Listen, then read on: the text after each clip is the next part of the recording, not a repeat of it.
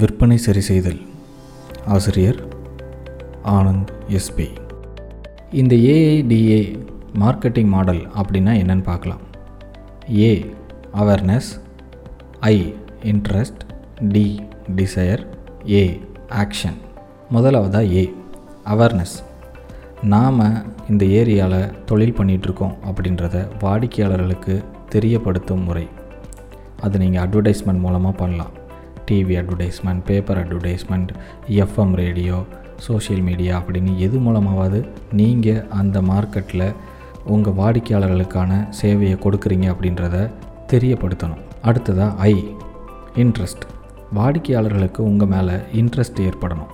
அப்போ நீங்கள் வாடிக்கையாளர்களுக்கு அவங்கள கவர்ற மாதிரி நிறைய விளம்பரங்கள் செய்யணும். அதில் அதிகமான உண்மை இருக்கணும். எப்போ ஒரு வாடிக்கையாளர்கள் உங்கள் நம்ப ஆரம்பிக்கிறாங்களோ அப்போ தான் உங்கள் மேலே இன்ட்ரெஸ்ட் வரும். அதனால் நம்பகத்தன்மையுடைய விஷயங்களை விளம்பரப்படுத்துங்க.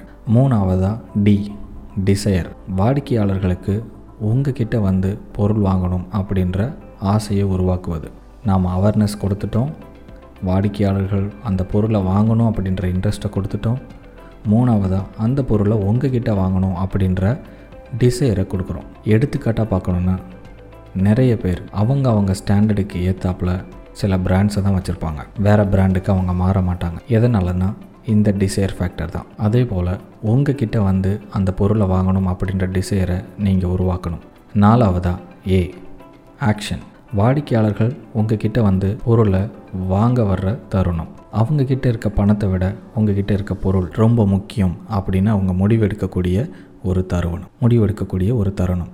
வீட்டில் இருந்து கிளம்பி உங்கள் கடைக்கு வரக்கூடிய ஒரு தருணம். அதுதான் இந்த ஏ ஆக்ஷன் அப்படின்னு சொல்லலாம். இந்த நாலு விஷயத்தையும் பயன்படுத்தி உங்களுடைய மார்க்கெட்டிங்கை நீங்கள் கம்ப்ளீட் பண்ணிங்கன்னா அடுத்து உங்களோட சேல்ஸ் ப்ராசஸை நீங்கள் அப்ளை பண்ணணும். இந்த மார்க்கெட்டிங் ஃபனல் சேல்ஸ் ப்ராசஸ் இதெல்லாம் நம்ம அப்ளை பண்ணுறதுக்கு முன்னாடி நம்ம யார்கிட்ட விற்கிறோம் அப்படின்றத தெரிஞ்சுக்கணும்.